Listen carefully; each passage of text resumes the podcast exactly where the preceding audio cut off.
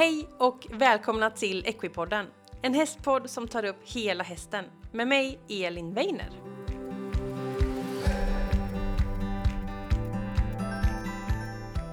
Varmt, varmt välkommen till ett nytt avsnitt av Equipodden och det som är så kul med den här podden det är att vi kastas från olika ämnen varje vecka och dagens tema och ämne är avel och uppfödning. För vi får träffa den grymma uppfödaren Lena Nyström och eh, ja, hon kan ju så mycket. Alltså det här är så mycket kunskap som vi får ta del av i det här avsnittet. Och vi valde att inrikta oss lite på det här med matchning, hingst och sto. Så vi börjar prata lite grann om vad behöver vi för grundförutsättningar för avel? Inte bara hästar då såklart, utan allt runt om. Och eh, sen går vi in på stoet. Hur ska vi tänka när vi väljer ett sto? Och hur tänker vi när vi ska välja en hingst till henne? Och där finns ju så mycket att prata om och det finns så mycket att välja på idag. Så här känns det jätteroligt att få lite extra guidning och tips från Lena, för hon delar med sig väldigt, väldigt mycket. Så ja, ett helt otroligt grymt avsnitt har vi framför oss nu och jag ska sluta orda utan vi kör igång veckans avsnitt.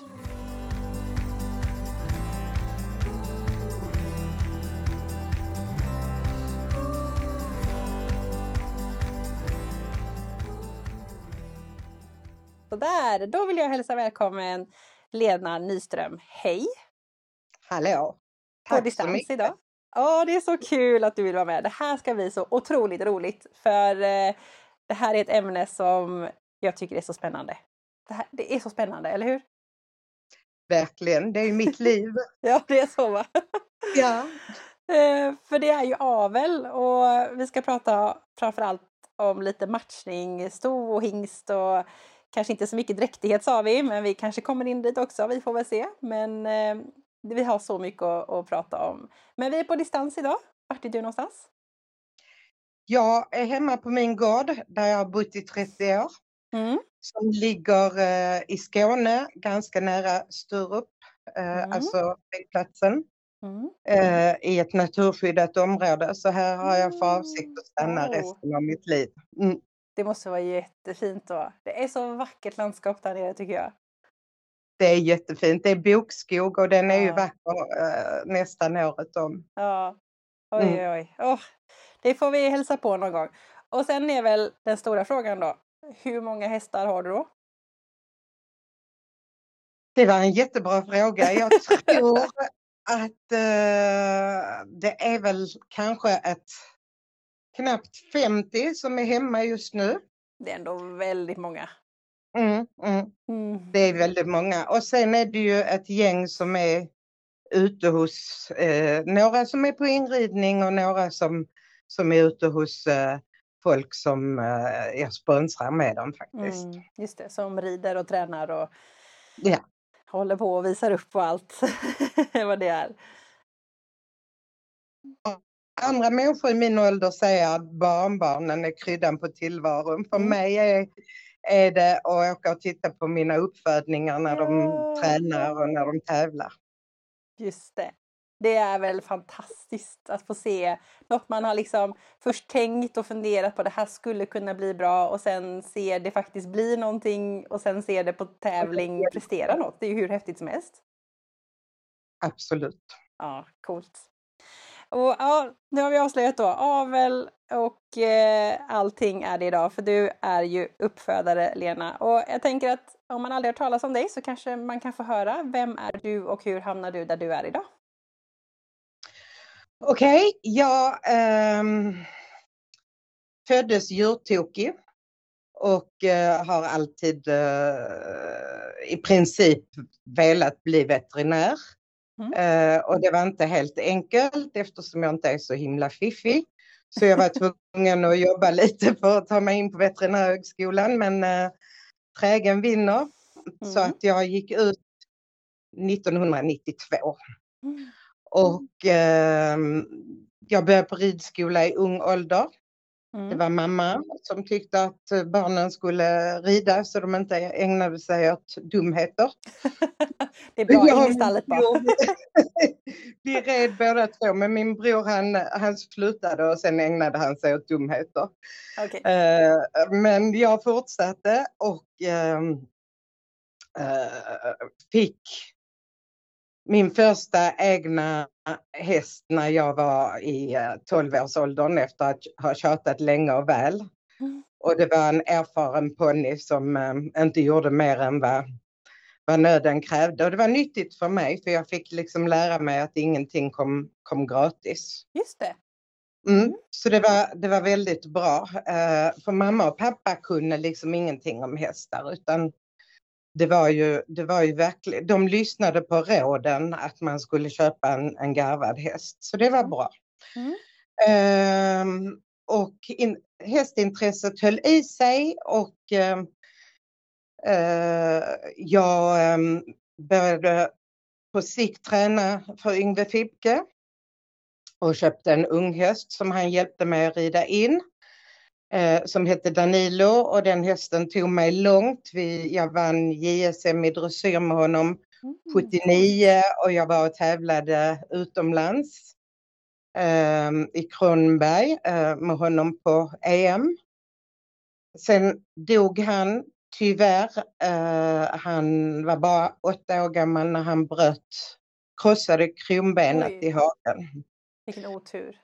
Mm. Ja, det var hemskt och det var efter det så bestämde jag mig för att jag aldrig skulle älska en häst så mycket som jag älskade honom för jag var helt Ja, tillintetgjord. jag förstår det. Ehm, och det har varit svårt och jag älskar dem fortfarande allihopa, alla 70 stycken jag äger för närvarande. Men Mm.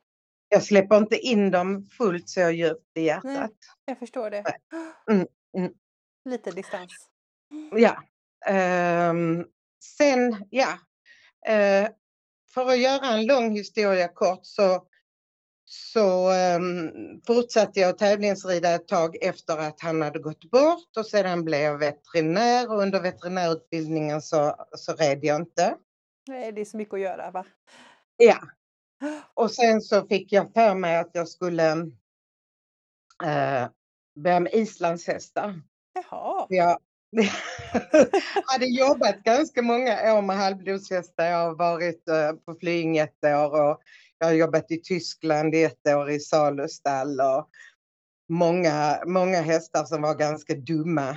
Alltså, de var lite, de, hade, de var stallmodiga och, Mm. och Mm. eh, ja, lite som dressyrhästar kan vara, lite rädda för allting Ja. uppfinna monster i varje hörna och så. Jag var ganska trött på det. Ja, ja. Eh, Så jag bestämde mig för att jag skulle försöka mig på islandshästar istället. Mm. Ehm, Och jag skulle bli en sån som red i skogen bara. Det låter ju härligt ändå. Ja, det låter jättehärligt, bara det, det är inte jag. Nej. så kan det vara. Ja, så eh, efter, efter några månader med min skoggsmullehäst så började jag tävla. Ja.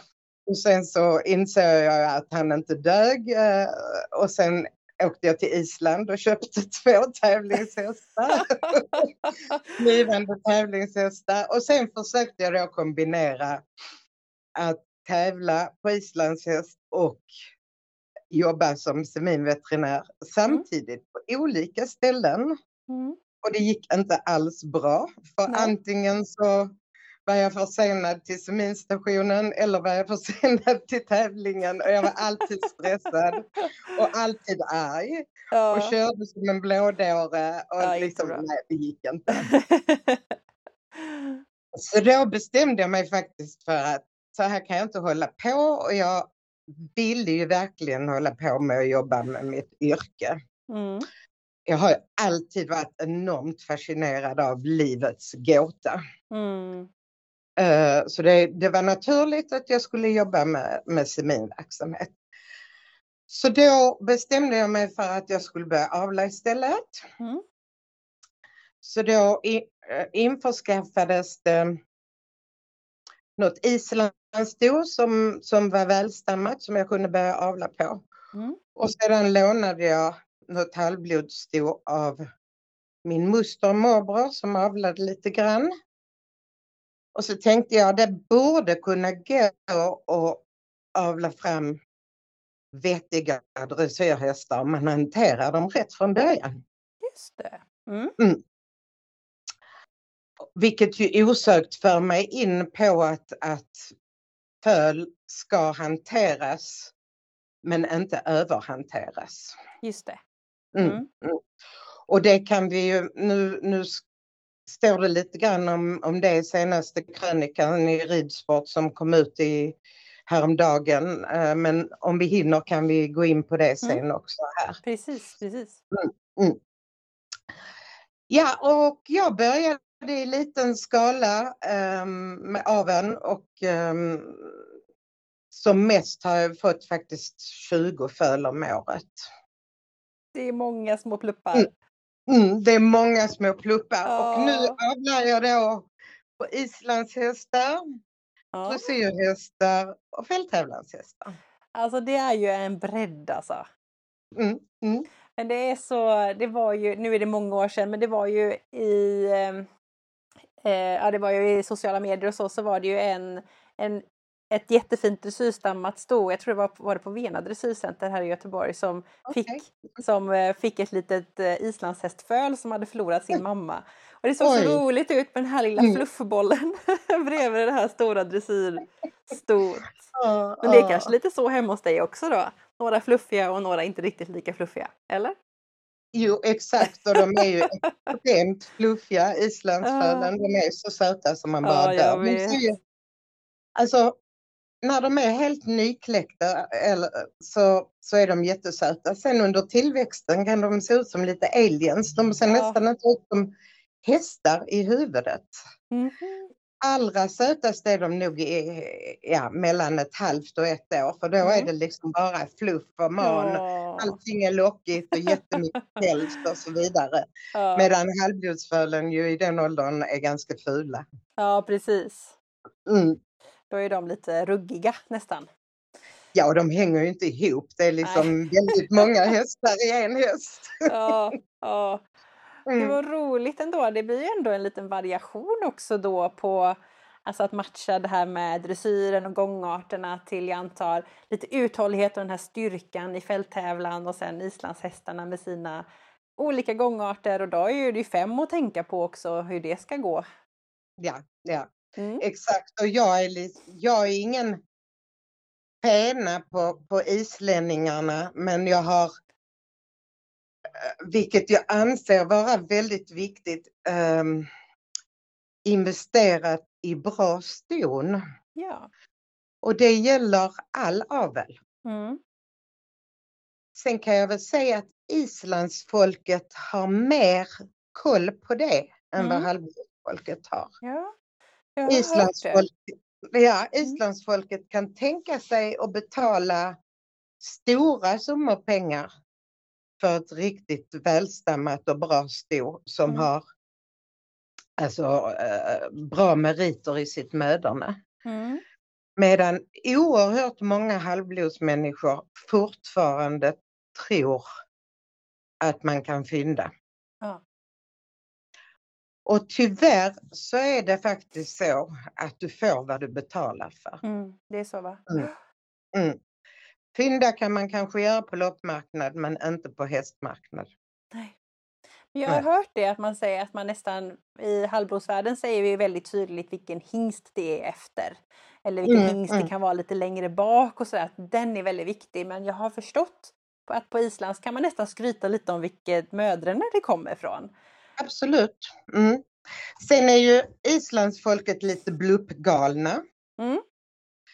Och det är ju inte vi alls, vi säger jag, men liksom halvblod är ju ändå min, min huvudsakliga gren. Ja. Och- Och halvblodsmänniskor är ju inte alls bluppfixerade. Nej. Det är liksom ingen som skryter med att de har eh, världens högst, eller Sveriges högst bluppade sto eller så. Mm. Medan islandsfolket är väldigt noga med att, att påpeka det. Mm. Och jag har ett högbluppat ungsto och det har ju jag också varit duktig på att påpeka. Ett islandssto.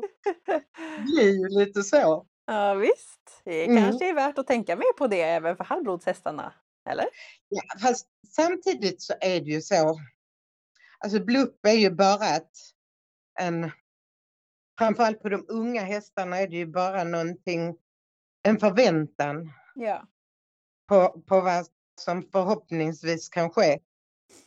Medan blupp på de äldre hästarna blir ju mycket mer signifikativt för då vägs ju allting in i, i, i bluppen vad avkommorna har gjort och vad de själva har gjort och Mm. vad en massa släktingar har gjort. Mm. Precis. Ja, spännande. Mm. Och eh, hur många, runt, ja, upp till 20 föl per år då? Hur många är det som är islandshästar av det? Jag håller ju på att dra ner, det har jag försökt göra nu i um, Det försöker alla göra alltid och det går mm, aldrig de bra. senaste fem åren. Jag har skrivit om det på sociala medier men folk har ju gett upp på mig för det går inte så bra. Nej. Men jag har varit ganska duktig för jag har ehm, jag hade ett riktigt islandssto, hon är såld. Mm. Så jag har inga, väntar inga islandsföl nästa år. Mm. Och sedan väntar jag 13 halvblodsföl. Känns väl ändå Var- ganska lagom. Ja, varav fem är avlade för fälttävlan. Mm. Och sen är det ju några av de dräktesstona som är till salu men det är inte så lätt att sälja i Nej. dagsläget. Och Nej. jag, jag kan, alltså jag har så pass bra ston så jag kan inte tänka mig att rea bort dem bara för Nej. att det är lågkonjunktur. Nej, precis. Nej, utan då, här finns plats och här finns foder och då får de vara kvar här. Härligt. Mm. Ja, Mm. det blir spännande att Mm. se. Men Mm om man ska ta sig in lite så här mot att fundera på avla så tänkte jag att vi skulle börja lite och liksom, vad behöver man ha för grundförutsättningar innan man funderar på att ta föl. Antingen om man bara vill ta ett föl eller om jag känner att jag vill börja en avelsverksamhet. Det är klart, vi sa det, vi behöver ett bra sto, vi behöver liksom hästarna. Men vad är det mer man behöver tänka på att känna att man har för att kunna driva avel framåt? Mm. Alltså menar du faciliteter eller menar du kunskap? Lite både och faktiskt hade jag tyckt var intressant att lyfta. Okej. Jag är ju en förespråkare av lösdrift. Alla mina hästar går på lösdrift. Och hade Mm. jag kunnat så hade jag ju försökt att tvinga mina ryttare att ha sina tävlingshästar på lösdrift också. Eh, och eh, eh, så, så jag tror ju att ston och föl mår väldigt bra av att växa upp på lösdrift. Så Mm. jag kan ju tycka att det är en grundförutsättning för att man ska, om man ska bedriva avel i större skala. Och varför Jag vet då? ju.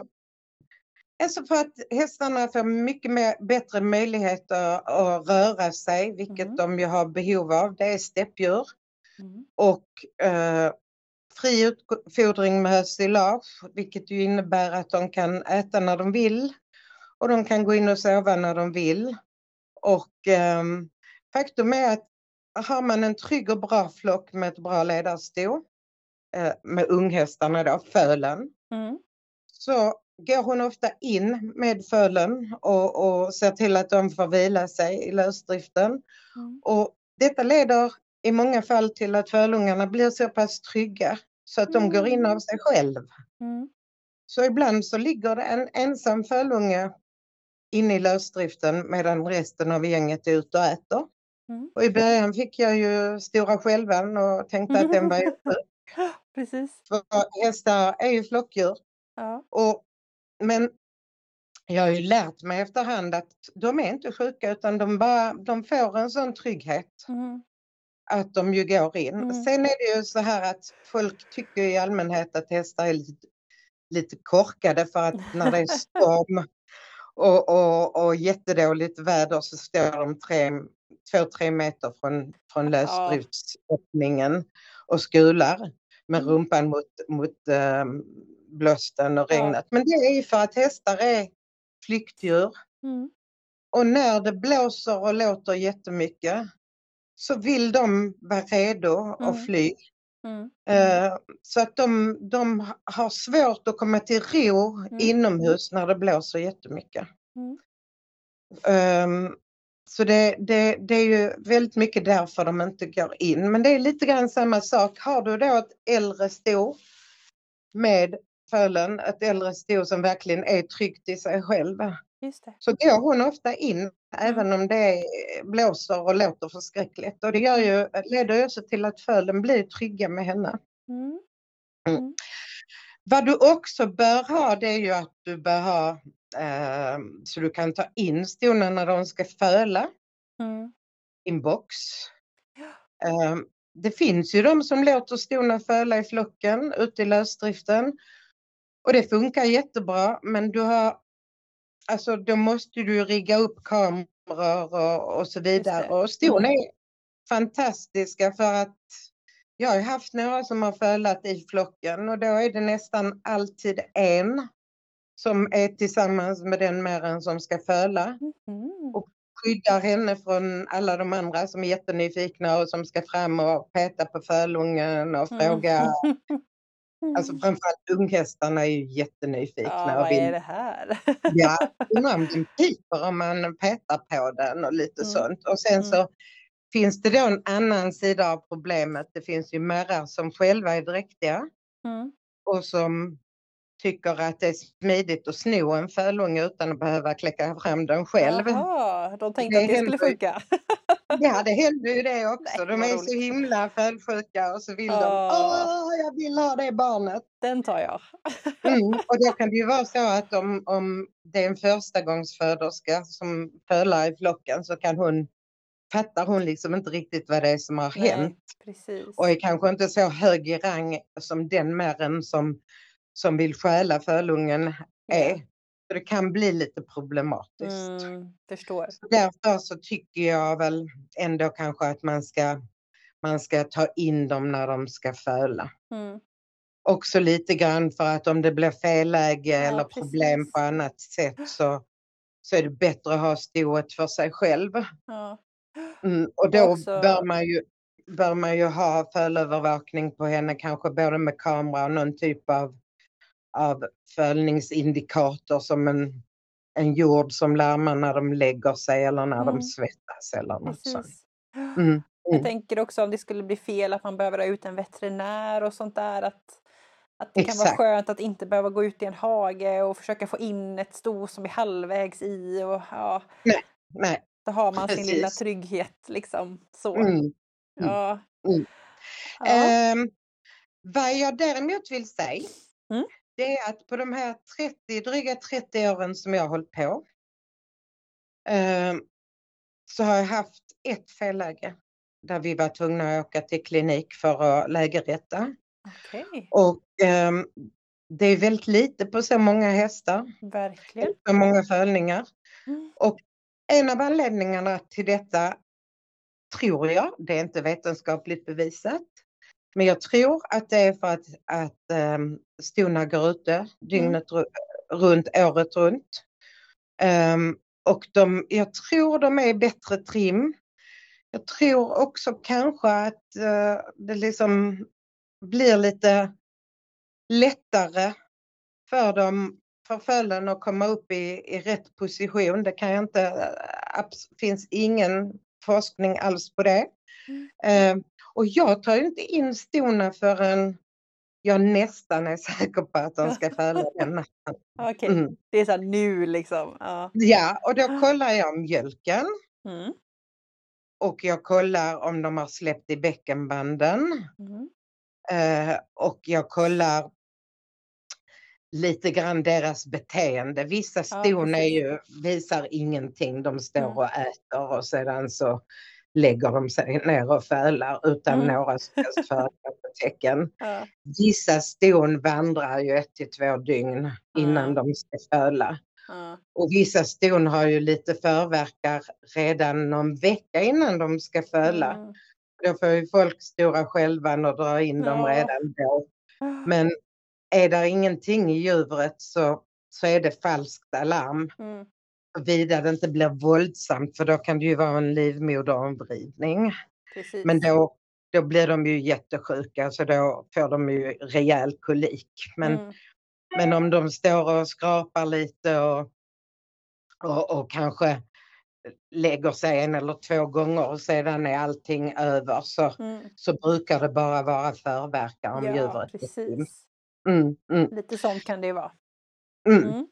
Mm. Och en annan sak som man ska tänka på det är att mjölken kan slå på några timmar. Så det Mm. räcker liksom inte med att man kollar dem på morgonen och, och säger nej, här är ingen mjölk utan Mm. detta är ju liksom grått vatten eller bara genomskinlig vätska. Mm. Eh, för det kan mycket väl slå om till kvällen. Så, Mm. så ska man kolla mjölken så måste man titta två gånger om dagen åtminstone. Ehm, och sen är det också så att förstagångsföderskorna de kan föla på, på väldigt lite mjölk i djuret och faktiskt genomskinlig vätska. Ja. Så de är de som är minst säkra. Mm. Men majoriteten av dem har också mjölk när de fölar och majoriteten av dem vaxar också innan de fölar. Just det. Mm. Men man ska vara lite extra uppmärksam Mm. på dem. det är mycket Mm. att göra i förperiod förstår jag. Kolla flera dagar och så lite nattövervakning. Ja, det är världens roligaste. Det är, Ja, det är det, världens bästa jobb. Ja, världens vad häftigt. jobb. Ja. Ja, Okej, så vi behöver ändå ha lite förutsättningar att ha hästarna gärna på lösdrift så att de kan vandra och få hitta sin flock och bli trygg och lära sig språk och allt det här. Men också någonstans att komma in. Det är ändå lite grund. Och kunskapsmässigt då, vad tycker du är viktigt? Eller måste man kunna? Eller är det bra att ha en mentor? Eller sådär?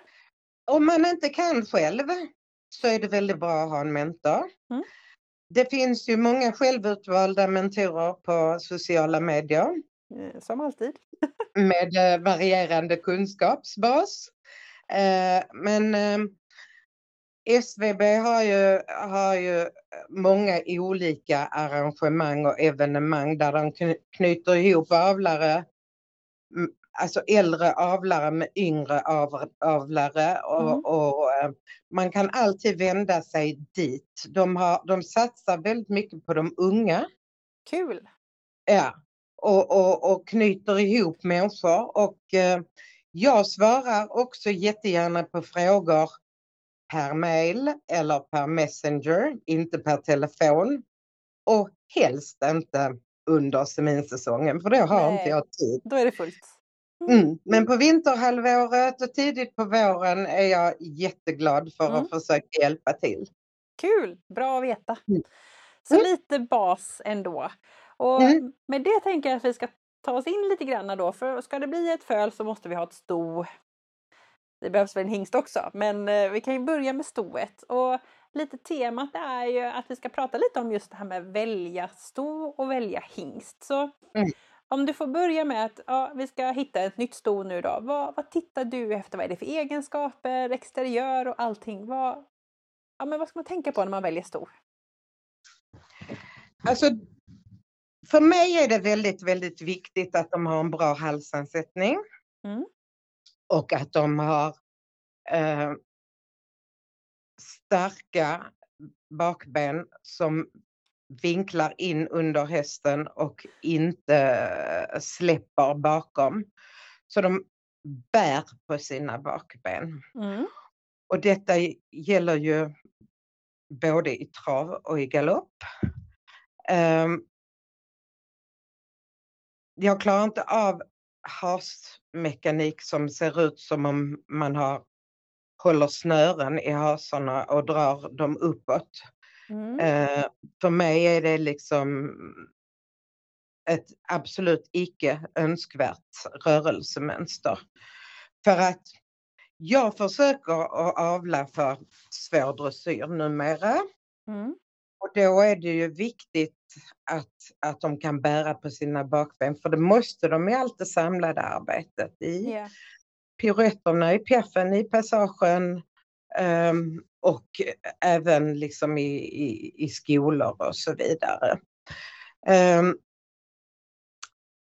galoppen behöver inte vara jättestor. Men jag vill även där att de liksom ska böja på sina leder. Mm. Eh, säg så här.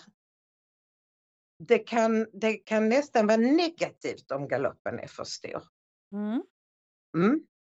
Eh, men den ska ju heller inte vara liksom fjuttig och, och kortsprungen. Eh, så lite hellre åt det större slaget än att den är liksom markbunden och, Mm. Mm. och, och tråkig. Skritten är ju alltid ett aber Mm. i, i den eh, moderna dressyrhästaveln. För att det är ju så här att de hästarna som får nior och tior på sin skritt, Mm. de hästarna vill inte ryttarna ha. För de har så stor skritt så det är svårt att få de hästarna att korta sig för Mm. att kunna gå samlad skritt Mm. och så småningom piaff. Mm. Eh, i väldigt, väldigt många fall så blir de passaktiga Ja, när man försöker korta, försöker korta en, en, eh, en för stor skritt. Mm. Mm. Och om man tittar på de moderna dressyrhästarna som går internationell Grand Prix så har ju väldigt, väldigt många av dem en ganska kort skritt Mm. snarare än tvärtom. Sen är det ju några stycken som har både, både en, en ganska stor ökad skritt och en, en god förmåga till samling och Mm. även då en god förmåga till, till att utföra piaff. Mm. Um, numera är det ju väldigt, väldigt, väldigt modernt med hästar som sprattlar. Ja, jag förstår vad du menar. mycket med benen åt alla håll. Ja. Och folk älskar att avla med hingstarna som rör sig väldigt stort. Ja. Och det kan vi kanske återvända till senare. Mm. Det beror också väldigt mycket på vad du har för ett sto. Mm. Eh, så vad har vi kommit fram till? Vi har kommit fram till att en skritt som kanske snarare är av det mindre slaget än av det större slaget. Såvida du inte vill föda upp hästar som du kanske vill sälja dyrt som föl eller som du vill sälja, som, som förhoppningsvis kan vinna en massa unghästchampionat. Ja, precis. Mm. Och det är ju samma, lite samma sak med såväl trav som galopp. Vill du eh, sälja dem dyrt som föl eller vill du ha framgångar i de här unghästklasserna så Mm. är det de storgångade hästarna som säljer nu och som vinner nu. Så är det Mm. bara. Ja. Men pratar du med dem som rider Grand Prix eller Mm. svårklass kanske man ska säga Mm. så, så letar de ju efter hästar som inte rör sig så ofantligt stort. Även om de ska ha uttrycksfulla gångarter så ska Mm. de ju inte röra sig så ofantligt stort att de har svårt att härbärgera sin stora gång. Mm. Utan de säger att en Grand Prix-häst tillverkar man. De föds inte som Grand Prix-hästar. Just det. Och det för ju mig osökt in på, på mentaliteten. Precis, för det är också viktigt. Det är jätteviktigt och ju äldre jag blir desto viktigare är det att, att de Mm. är rumsrena och trevliga Mm. faktiskt. Och jag märker ju också, jag har hållit på nu i 30 år, att i och med att jag hanterar mina föl ganska mycket Mm. så kan man ju tämja även de fölen som kanske inte är så himla samarbetsvilliga från början. Mm. eh, av olika anledningar. De kan vara rädda eh, och med mycket flykt i. Men de kan också bara vara så att de tycker människor är överskattade. Och, Ja, de har man träffat. ja, det är onödigt liksom att Ja. umgås med tvåbeningar. Ja. Och i många fall, alltså de rädda. De, bara de får tillit blir de ju ofta väldigt bra även Mm. sedan som sporthästar. För Mm. bara de litar på sin människa så gör de ju nästan allting för den här människan. Ja, precis. men de som tycker att människor är ganska överskattade och som anser att, att liksom det är ganska trevligt att bara äta och sova och Mm. umgås och klia varandra och socialisera. Många av dem har lite samma inställning även när de ska bli ridhästar. Ja, De tycker liksom inte det är roligast i världen att arbeta. nej. Och de ställer ju ofta frågan om måste jag göra detta? De har man träffat. Är du Mm. säker på att vi ska göra det här idag? Liksom? Mm, exakt. Och grejen är den att ska du liksom springa runt och hoppa eh, fälttävlanshinder på fyrstjärnig eller fält- femstjärnig nivå eller hoppa 1,50 1,60 eller eh, gå eh, svår dressyr så måste du vilja samarbeta med din ryttare. Ja. Det är ett teamwork och, och ehm, problemet med om de har tråkigt sinnelag det är ju att, att de, de kan ju ta pennor liksom med, med folk även om de inte behöver göra så mycket. För Mm. de vill egentligen inte göra så mycket alls eller de vill egentligen inte göra någonting alls. Och många hobbyryttare eh, har ju svårt att argumentera mot en häst som är ganska så bestämd med vad den vill göra och inte vill göra. Mm. Så de som har tråkigt sinnelag, de går fet bort. Ja. Mm. Eh, och det är ju också någonting som jag tycker man måste tänka på innan man köper ett sto. Man ska diskutera med sin mentor och andra uppfödare. Och, och man ska försöka kanske att läsa lite själv och ställa frågan till folk. För sinnelaget är så jädra viktigt. Mm. Mm. Och det känns ju lite lätt att bortse från det för att vi tittar så mycket på, ja den får poäng på traven och den får det så att man, man sätter ju inte poäng på sinnet. Nej, för det är så svårt att bedöma sinnelag. Det är så himla svårt och, och där tror jag man har stor nytta av att diskutera med, med de erfarna avlarna. För de, Mm. jag menar, been there, done that, we've all tried the bad ones. Ja, precis. Så är det ju och, och det finns ju vissa hingstlinjer som liksom inte kommer in i min avel eftersom Nej. jag eh, hur fina de än är, alltså Mm. så finns, finns det vissa hingstar längre bak i stammen så, så nej, nej, nej, big no-no. Mm. Mm. Så är det bara. Eh, och sen finns det ju vissa som kanske, ja som, som liksom alltid gör bra Mm. eh, och hyggliga hästar. Som kanske inte är så spektakulära men då får man ju, då har man en jättebra start med ett, ett sto som har ett fint sinnelag och där man sedan kan kombinera henne med, med hingstar som, som kan lämna lite häftigare avkommor. Just det. Mm. Och det lät ju lite som att det är viktigt att ha ett mål här. För du sa att vill man att hästen till exempel ska gå Grand Prix eller ha svår klass längre fram eller vill man kanske att den ska säljas tidigt. Det är ändå liksom beroende på vilket mål jag som uppfödare har hur jag ska välja och tänka Mm, kring mitt sto. Mm, mm. Och jag kan tänka mig så här att som, som ung och ganska ny uppfödare så är det ju så himla stort. Liksom att kunna sälja en fölunge för ma- massa pengar till exempel på Elitfölsauktionen. Och vi behöver det allihopa. Jag behöver också göra det för att liksom försöka finansiera Ja. eh, alla de andra. Men det, det är inget man gör pengar på, det vet Mm. väl alla. Alltså, börjar man som miljardär så slutar man förhoppningsvis kanske som miljonär om man har tur. ja, visst. ja.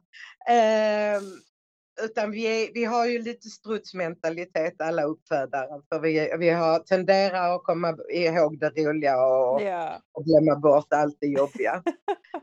Ehm, eh, så nu har jag glömt vad jag skulle säga, men eh, vad pratade vi om?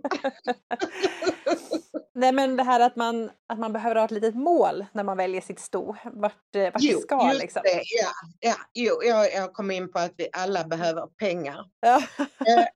Och eh, sen är det, det, det otroligt roligt att, att, äh, att få hästar som blir högt bedömda på unghäst, alltså på treårstest mm. eller unghästtest när ja. de är lite äldre. Och hästar som går bra på, på championaten, antingen Falsterbo eller, eller Briders eller Jönköping. Um, det, det är fantastiskt roligt. Uh, och det, det tror jag det är väl vad väldigt många strävar efter. Sen är det så här med för mig, jag har ju hållit på så länge och det har gått så himla bra. Jag har gjort allt det där. Just det. Och nu känner jag ju lite grann att innan jag slutar avla, jag är drygt 60 år gammal, så skulle jag gärna vilja föda upp lite, några fler svårklasshästar och gärna sådana som, som hävdar sig internationellt. Just det. Och det är därför jag har snöat in på de här egenskaperna. Mm. Men, men som, som ny uppfödare så kanske man, kanske man kanske ändå ska haka på den här trenden med hästar som rör sig lite spektakulärt och lite stort och, mm. och mm. sådär. Mm.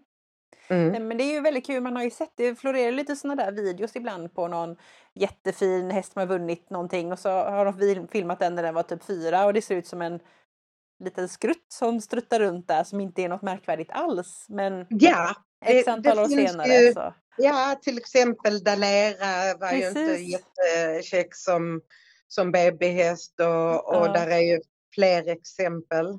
Ja, så det är mm. väldigt häftigt att att inte bara tänka att det ska vara de här. Man, ser ju, man kan ju också lika gärna se en eh, häst på Instagram som, som är fyra år som ser ut som en Grand Prix-häst redan. Eh, för att det går så mm. fort liksom. Mm, Men mm. eh, ja, så sinnesställningen är jätteviktig, exteriören beroende på vad man vill att det ska bli då.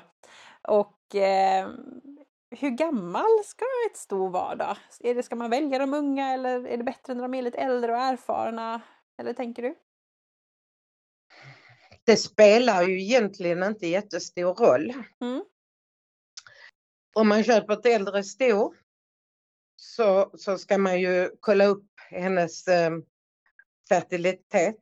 Det. Alltså det går ju att kolla på BLUP när hon är seminerad, vilka år hon är seminerad och, och hur, hur många föl hon har fått.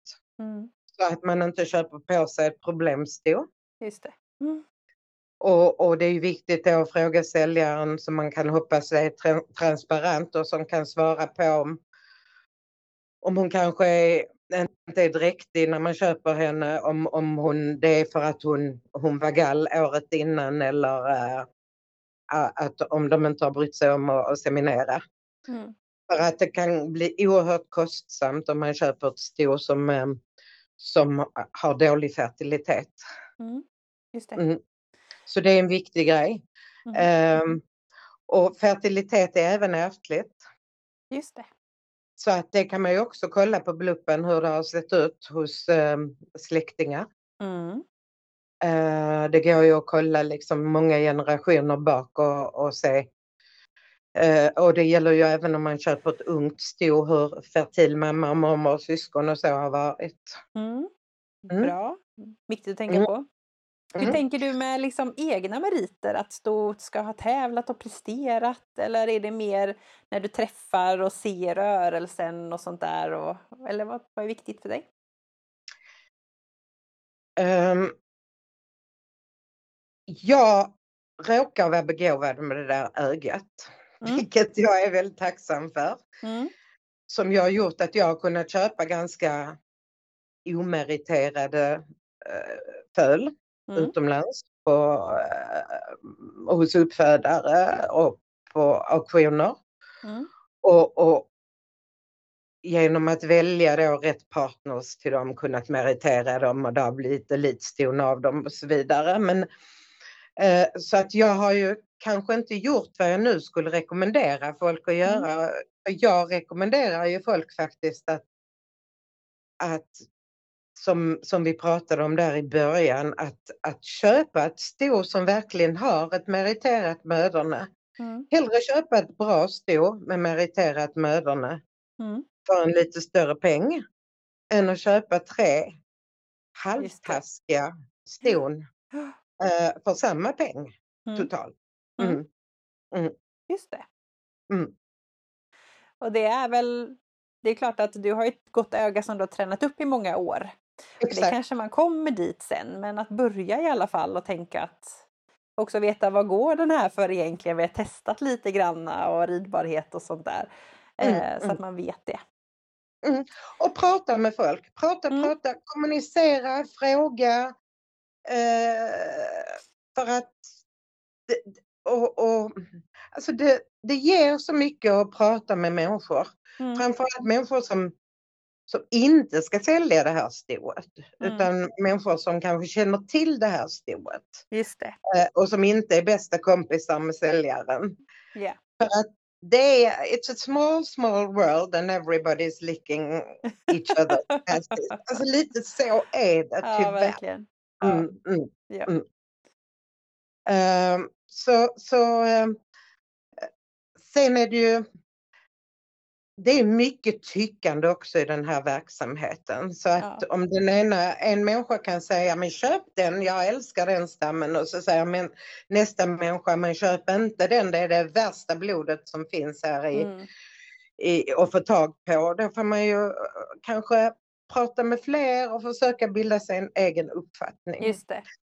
Mm. Det är viktigt tycker jag att försöka träffa hästen i fråga som man ska köpa. Mm. Ska man köpa en fölunge så är det ju väldigt viktigt också tycker jag att titta på mamman. Mm. Träffa mamman, träffa fölungen. Mm. Och, och, och även kanske om det är en, en större uppfödare som, som ska sälja så att man kan kanske få se syskon och, och så vidare. Mm, Så man mm, ser, får en lite större bild liksom. mm, mm, Mm. mm. Precis, precis. Sen, jag tänker innan vi går över på hingsten så är det ju en fråga till och det är ju det här med tidigare skador. För ett, ett sto har ju alltid möjlighet att få ett föl och Mm, vissa mm. har otur och skadar sig. Och Mm. då är det väldigt många som tar föl på en skadad häst om man kan säga så. Vad, vad tycker du om det? Är, det? är det värt att göra det? Är det ett bra andra liv? Absolut. Mm. Absolut. Det finns ju vissa saker som, är, som man inte ska avla vidare på. Ja.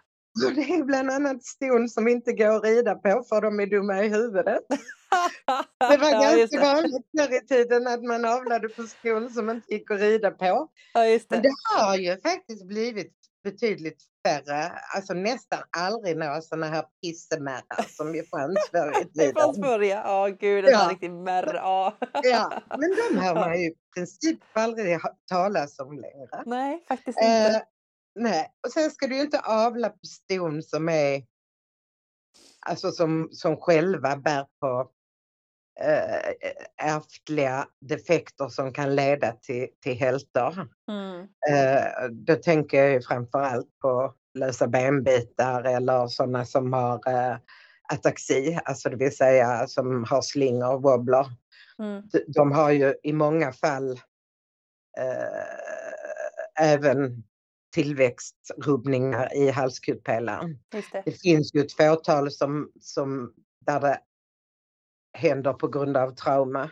Mm. Men ändå majoriteten är faktiskt på grund av att de har osteokondros i sin halskotpelare. Mm. Jag tycker inte att Birkelandsfrakturer eller eh, sån skrafs i kotlederna är, är något eh, diskvalificerande för avel. Däremot så tycker jag framförallt syster eh, i bakknän eller lösa benbitar i bakknän eh, och syster i hasleder Mm. är, är saker och ting som man ska tänka mer än en gång innan man, man avlar på de stona. Mm. Har, det, har de extremt högt avelsvärde så kan man ju överväga det. Men då är det viktigt att man i så fall försöker dels få ner um, storleken på avkomman för det är ju bundet till, till storlek i viss Mm. mån Mm. och sedan utvärderar avkommorna och märker man då att stoet förärver detta så ska hon ju ut ur avel och man ska Ja. inte avla vidare på hennes avkommor. Precis. Mm. Mm. Men det kan ju vara ett väldigt fint andra liv då. Absolut, absolut. Mm. Alltså, och faktum är att jag eh, har ganska många ston här som, som har diverse skavanker så att de inte funkar i ridning. Mm. Och det är därför de är avelston. Och jag har även, jag behåller i princip bara ston Mm. som jag eh, har samarbete med ryttare över. Mm. Eftersom dels kan de gå tillbaka till avel om Just de det. skulle skada sig. Ja. Och sen faktum är att det är en lite högre arbetsmoral hos dem än hos Ja. Wallingford också. Och, och, och det betyder mycket. Tänk för, för 20-30 år sedan var det ju inga dressyrryttare som ville rida på ston. Nej. Och nu är det ju så många ston i, i toppsporten så det är inte Ja. klokt. Eh, för får man stonen med sig Mm. så går de i döden för dig. Det gör de. Mm, Allt. mm. Ja, så intressant. Mm. Ja, mycket att tänka på med stort då och och hon ska ju matchas med eh, en snygg eh, hingst då. Mm. Och den är lite svårare. Stort kan man ju ändå ha hemma och känna nära och umgås med. Men hingsten är ju kanske till och med bara på film någonstans i Europa. Eller Mm. hur? Det känns jättesvårt att välja hingst. Mm, det är det ju. Och just nu är ju marknaden, alltså det är ju så att vi kan få vilken hingst vi vill nästan. Det är så stort och det är så många. Ja, det är så otroligt Mm. många. Mm.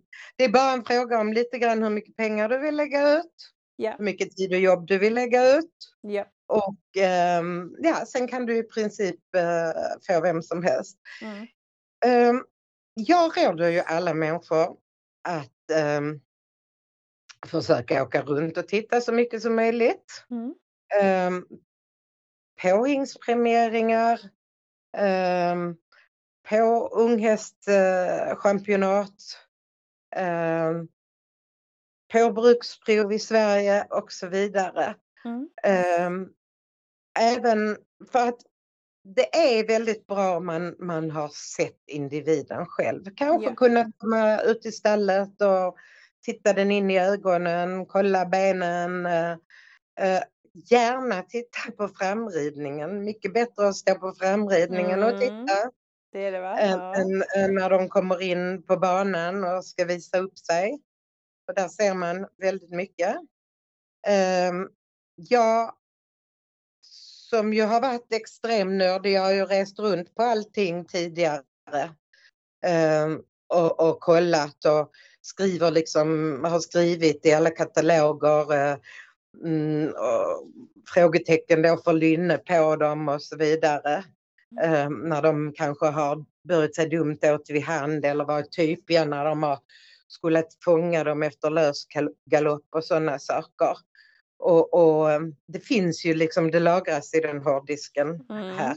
Mm. Ehm, och, och det blir ju lite så, man kan, kan ju få lite förutfattade meningar för kommer det då en avkomma till den där hingsten som man tyckte var Mm. ett svin när den var två och ett halvt som sedan är svinig den också så liksom Ja. vad var det sa? Ja precis, det är en liten sån notis där. Ja, lite så. Men alltså ofta, ofta är det väldigt eh, viktigt och, och ger mycket att, att åka runt och titta.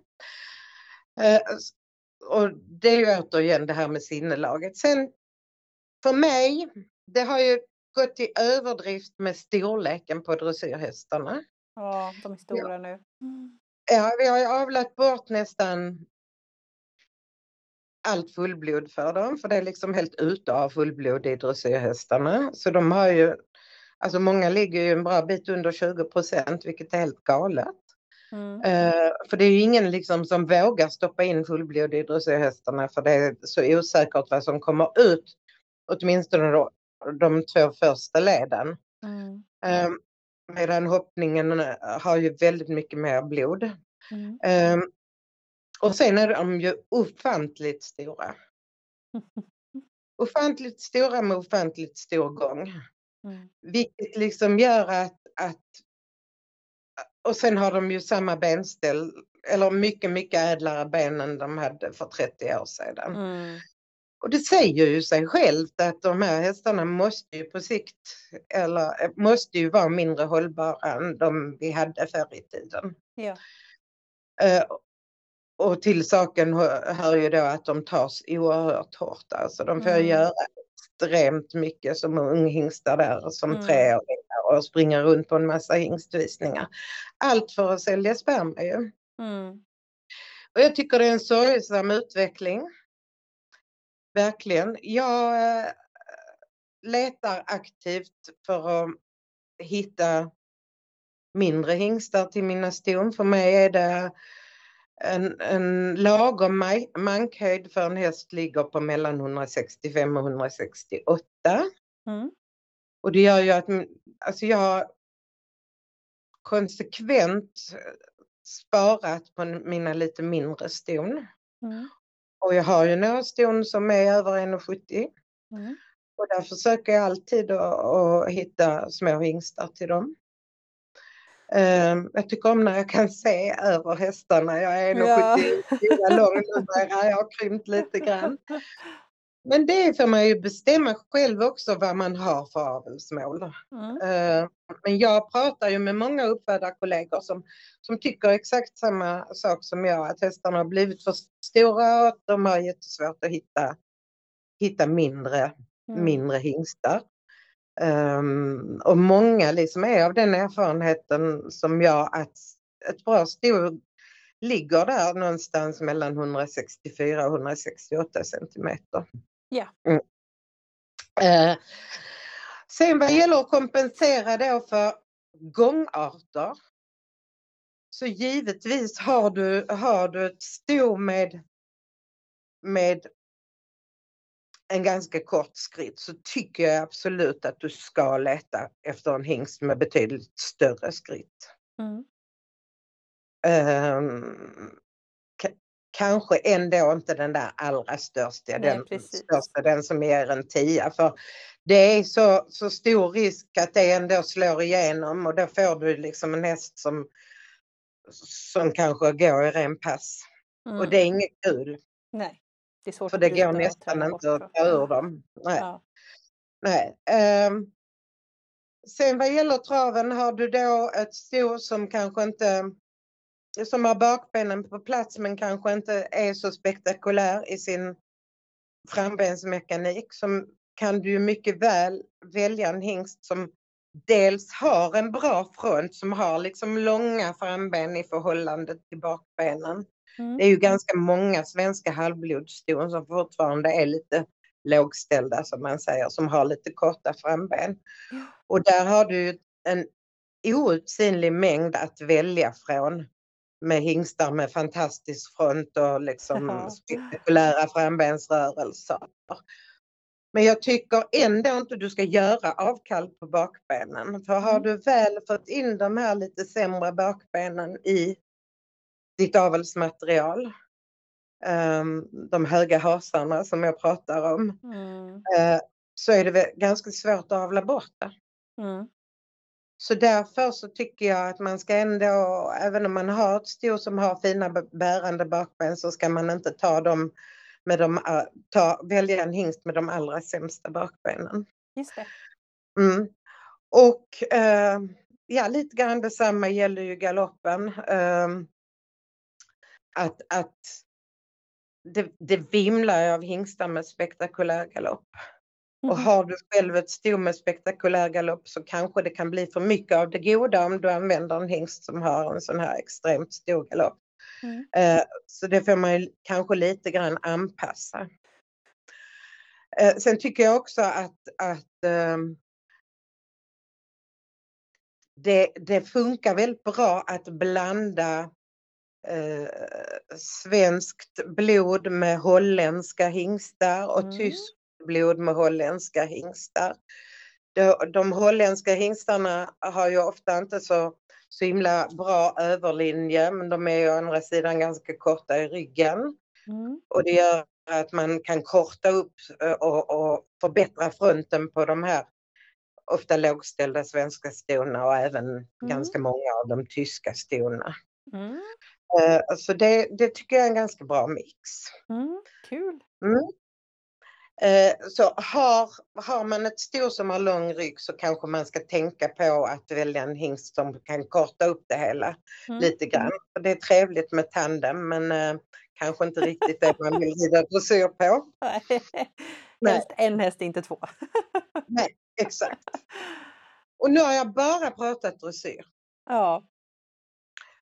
Om jag ska säga några, alltså det är ju lätt så efter, att jag gör det eftersom Mm. dressyren alltid har varit mitt skötebarn. Så är det. Eh, Jag, jag började med fälttävlanshästar för att jag hade en, en mär som var dum att rida in. Mm. Och sen så fick jag kontakt med en uh, självmordspilot som skulle Mhm. rida in henne. Mm. För hon, hon klädde av sig sadeln framlänges. Oj, jaha. Mm. Som, hon hade så mycket tvång och bocka så himla mycket så hon liksom Ah. strippade den framlänges så hon sparkade hål i ridhussargen. och herregud. Ja, Ja, okej. lyckades Jag skada en tjej och sådär. Så att därför blev det eh, att jag fick fatt i en, en tjej som, som skulle hjälpa mig att rida in den här. Och denna tjejen var då Therese Wiklund. Och Therese har efterhand blivit som den dottern jag aldrig fick. Mm. Så hon är, hon är det viktigaste i mitt liv förutom hästarna. Eh, och hon bor sedan, hon har bott på gården och nu bor hon sedan några år i England. Eh, och tävlar, fälttävlan huvudsakligen på mina uppfödningar. Mm, coolt. Så den här, den här hästen som inte gick att rida in den tog hon till fyrstjärnig fälttävlan. Wow. Då var det Mm. värt. Ja, och hon går här hemma nu och eh, är avel eh, och faktiskt dräktig med gångartshingstar för hon kan inte hoppa. Okej. Och det var Ja. det jag kom på när, jag, när, när Therese då hade plockat upp tre stycken av mina, av mina gångartsstammade hästar till fyrstjärnig fälttävlan. eh, Så insåg jag ju liksom att den här ungen vill någonting med sitt liv. Mm. Och jag vill ju också någonting. Jag tycker inte om att göra saker och ting halvdant. Så jag bestämde mig för att nu ska jag föda upp dugliga fälttävlanshästar till barnet. Just det. Mm. Mm. Och då måste de kunna hoppa. Och så måste de ha blod så att de, de kan springa långt och fort. Mm. Det har ju blivit en ny utmaning för mig och faktum är att min första fälttävlansuppfödning, det är den här Sella som nu var fyra på unghäst-VM i Mm, Frankrike wow. för några Ja, veckor sedan. Så det blev en bra början. Mm. Eh, och vad tänker jag då på med fälttävlanshästarna? Jo, jag tänker att med stona som har, har bra gångarter och inte så mycket blod så tänker jag blod och hoppning. Mm. Och det är ju ganska svårt att kombinera för rena fullblodshingstar hoppar inte så bra. Nej. Så då får man leta jättemycket men det är kul. Mm. Och de stona som då har större blodandel och som kanske har större, som liksom har hoppföräldrar. Där tänker jag ju kanske att avla en hingst som, som är hoppstammad men som ändå rör sig bättre än de flesta hoppstammade hingstar. Okej. Så det är, det är ju så jag resonerar där. Mm. Lite att tänka på. Ja, och vad jag vill, vad jag vill ehm, påpeka här också som jag inte har sagt innan, det är att det är oerhört viktigt att vara transparent mot sig själv, att vara ärlig mot sig själv, att Mm. inse att vad en ston har för nackdelar. Eh, Fördelarna är ju alltid lätta att framhäva. Mm. Men att, att vara ärlig mot sig själv med nackdelarna. Att prata med andra människor som är kunniga och fråga vad tycker du mitt sto har för nackdelar? Mm. För att inte förrän du är ärlig mot dig själv kan du förbättra hennes nackdelar. Just det. Det är jätte, jätte, jätteviktigt. Och vill man någonting med sin avel så måste man vara ärlig mot sig själv. Mm. Och man måste också inse att vissa ston förärver sig sämre än vad de själva är. Mm. Och då ska de inte vara avel. Nej, precis. Mm. Nej. Mm. Och det gäller ju ofta, alltså har du ett sto som kommer ut fantastiskt mödande där mamman har presterat jättemycket och syskonen har presterat jättemycket. Och sen så får hon en, en fölunge som är medioker. Ja. Då kan jag väl känna att det finns ändå den genetiska basen där. Ja. Och det kan hända att du hoppar över en generation. ja, så kan det vara. Den ska man ju liksom inte gräva ett hål i marken för. Mm. Men om du köper ett sto som, som kommer ur ett väldigt tomt möderne Mm. och den liksom avlar och den kanske är, är ganska fin, den rör sig kanske jätte, riktigt bra eller, eller eh, hoppar riktigt bra.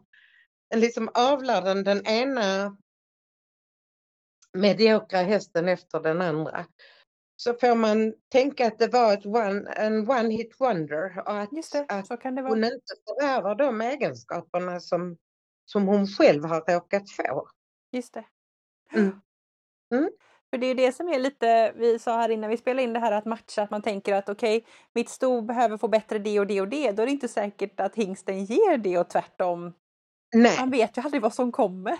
nej, och där är en grej till. Alltså för om jag, nu kan jag ju mina egna ston så pass väl så att jag vet ju liksom lite, lite vad jag förväntar mig. Men de här stona som jag köpt in genom åren då som föll, så de får tre chanser på sig Mm. att prestera någonting som är bättre än vad de själva är. Eftersom jag känner ju inte de stona. Jag, jag vet ju inte riktigt vad jag kan förvänta mig av deras avel. Nej. Och, är det sto, då, sto, och då matchar jag dem med olika hingstar med olika egenskaper. Och blir det liksom ingen avkomma som blir bättre Mm. än vad mamman är, Mm. Eh, eller åtminstone lika bra, Mm. så ska, ska hon inte vara här i avel i alla fall. Nej, precis. Och sen finns det ju andra då som har mindre, eh, lägre ställda krav än vad jag har. Mm. Och de får gärna köpa henne för en vettig peng. Va? Men Mm. inte för den aveln jag vill bedriva. Nej, precis. precis. Mm, mm. Ja, Det är mycket att tänka på när det kommer till Mm. avel. Och Mm. jag tror precis det du sa att man måste vara lite kritisk och verkligen se vad är liksom de svaga punkterna på mitt sto så att jag kan hitta rätt match. Det är inte så himla Mm. Ja. enkelt. Nej det är det inte och det, det kräver kunskap och det kräver ärlighet Mm. även från de man frågar. Mm. Precis. Mm. Jag tänkte jag skulle ställa en fråga till kopplat till hingsten lite grann. För att en Mm. trend som man kan se idag det är att vi går och avlar på yngre och yngre hingstar hela tiden. Att man Mm. avlar på väldigt unga hingstar. Förr tog man de här lite beprövade, liksom, eh, de som hade presterat eh, på några tävlingar och sådär. Eh, Är det fördelaktigt att göra så eller vet man inte vad som kommer sen? Eller hur tänker du med det? Jag tänker att hoppfolket gör det ju inte. Nej, precis. Hoppfolket de använder de beprövade hingstarna och gångartsfolket eh, de yngre. Och jag tycker att det finns ju alltid två sidor av samma mynt. Mm. Det är fördelaktigt så tillvida att du, att du hela tiden föryngrar avelsbasen och, och man förväntar ju sig då att en, en avkomma som hingsten ska vara bättre än sina föräldrar och det vet vi ju att det inte alltid är så. Mm. Ehm, så att det, det, det är ju inte bara, det är inte odelat positivt. Mm. Ehm, sen, sen är det, alltså det är också väldigt trendigt som du säger, gångartsfolket älskar ungt och nytt Ja, och, Det nya hela Och- tiden, varje hela tiden. Mm, Så. Ja. och, och sprattligt alltså, igen, återigen. Eh, och det är ju så, de sprattlar ju ofta mer med benen när de är tre än när de är fyra och fem.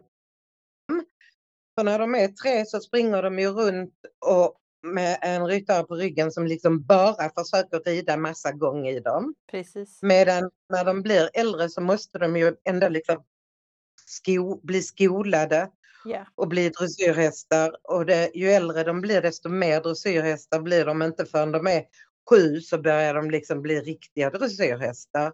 det. Och det gör ju att för varje år som går med de här sprattelgubbarna som jag kallar dem så sprattlar de mindre. Mm. Medan de som, som du sedan utvecklar till svårklasshästar, för varje år som går så sprattlar de mer. Mm. För de lär sig att, att ge, de lär sig att, att trava och galoppera på ett sätt som, som, bör, som är dressyr och inte sprattel. Förstår du skillnaden? Jajamän, jag förstår precis. Mm, mm, mm.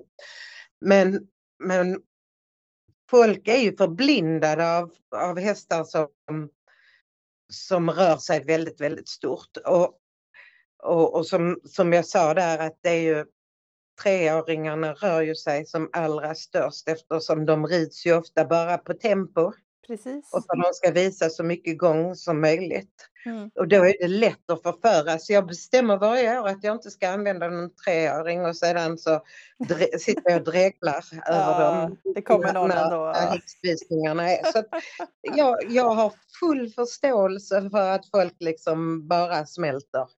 Ja, det är det över man gör. Mm. Mm, det gör man. Det är, det är makalöst Mm. att djur kan röra sig på det viset. Alltså. Ja, häftigt. Mm, mm.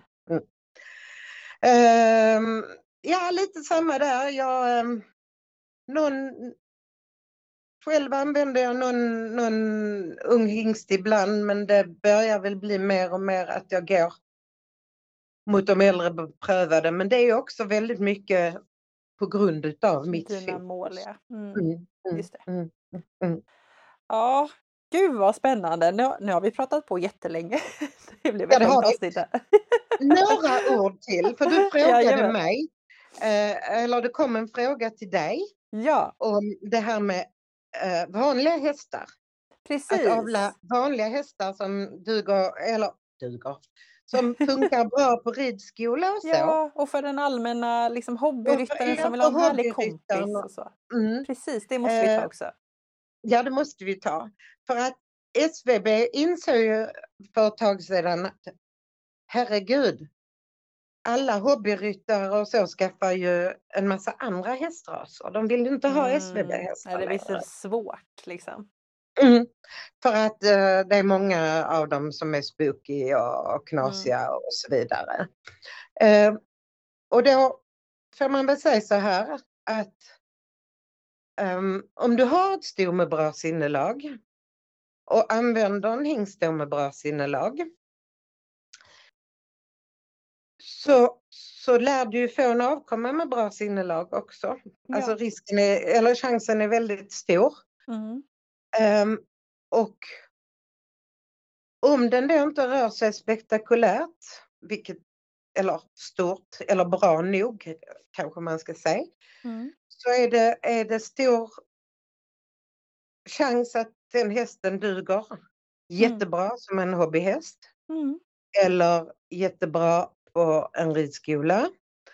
Eh, så att återigen, sinnelaget är jätteviktigt. Mm.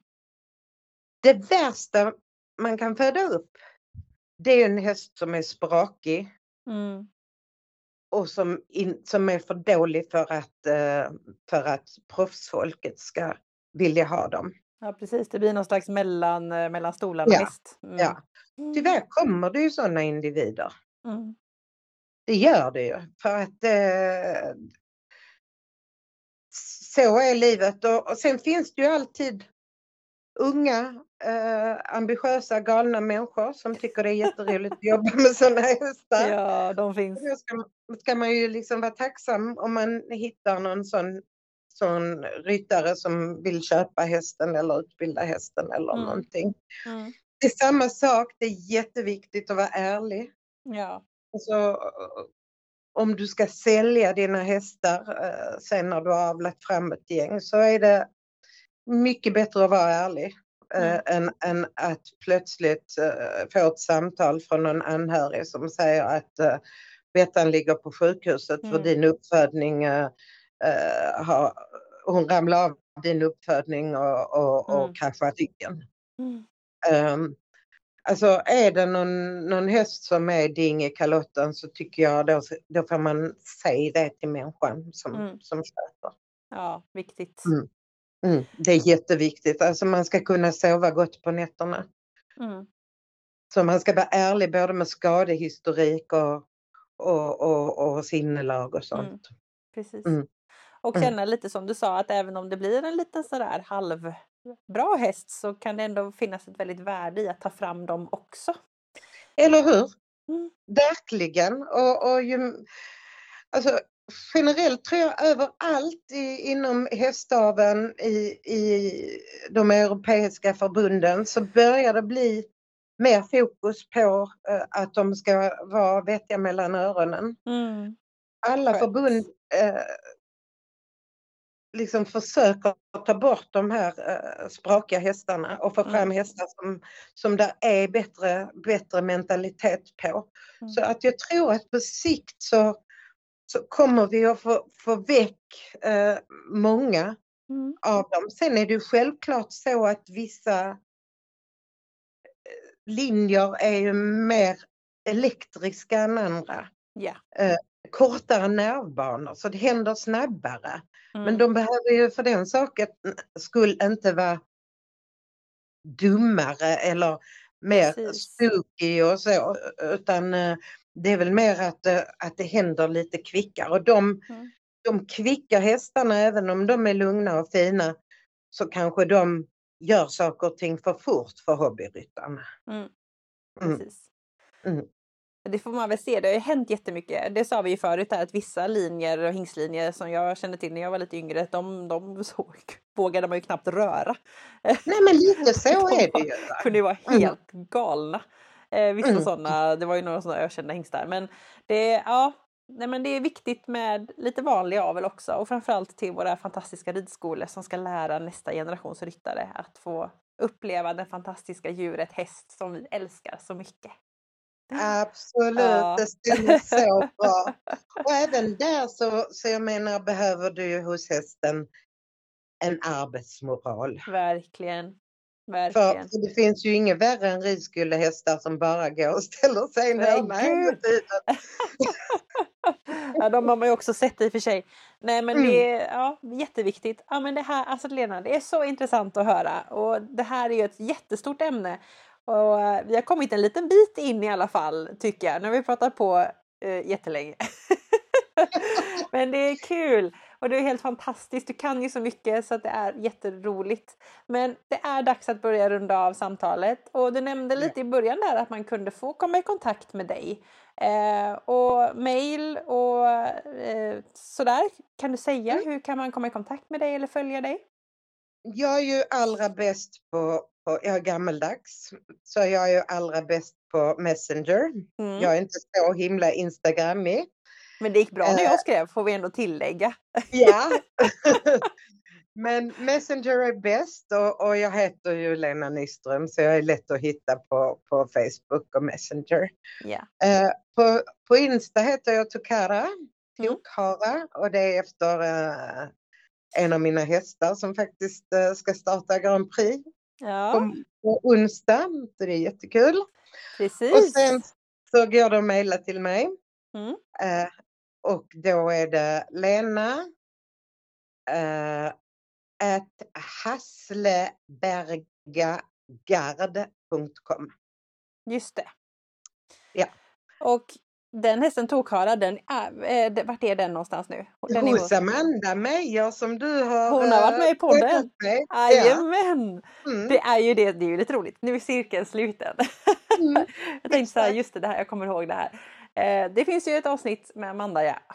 hur Mm. duktig som helst. Så cool eh, tränare och ryttare. Så det, har det är ju lite, det är ett tag sedan nu, men eh, kan man lyssna på om man vill. Mm. Det, det tycker jag man ska göra. Hon är en fantastisk tjej på alla sätt. Jajamän. Så Mm. lite mail och lite Facebook framför allt. Eh, då får man Mm. kontakt med dig. Ja. Fantastiskt. Men då säger jag jättestort tack Lena för att du ville vara med i Equipodden.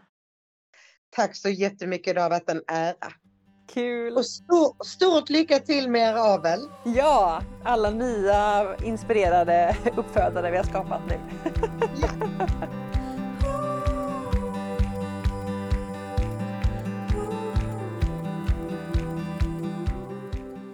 Alltså ett så härligt och bra avsnitt. Och Lena hon kan ju så mycket. Och det här är ju ett jättestort ämne så det känns kul att ha börjat ta sig in i det här med avel. Och det finns ju mer att säga. Så att vi får väl eh, göra fler avsnitt eh, framåt eh, helt enkelt. För det här var ju super, super spännande. Och nu när du har lyssnat på det här så får du jättegärna gå in och följa Equipodden på sociala medier. Finns ju på Instagram och Facebook för eh, lite mer content helt enkelt. Och eh, också att eh, ge lite recension där du har lyssnat nu. Har du lyssnat till exempel på Spotify eller podcaster i Apple eh, iTunes så kan man ge lite stjärnor. Det skulle jag bli väldigt tacksam för om du ville göra en liten recension så att fler kan hitta till podden. Och eh, ja, med det så önskar jag en fantastisk vecka så hörs vi snart igen. Hej då!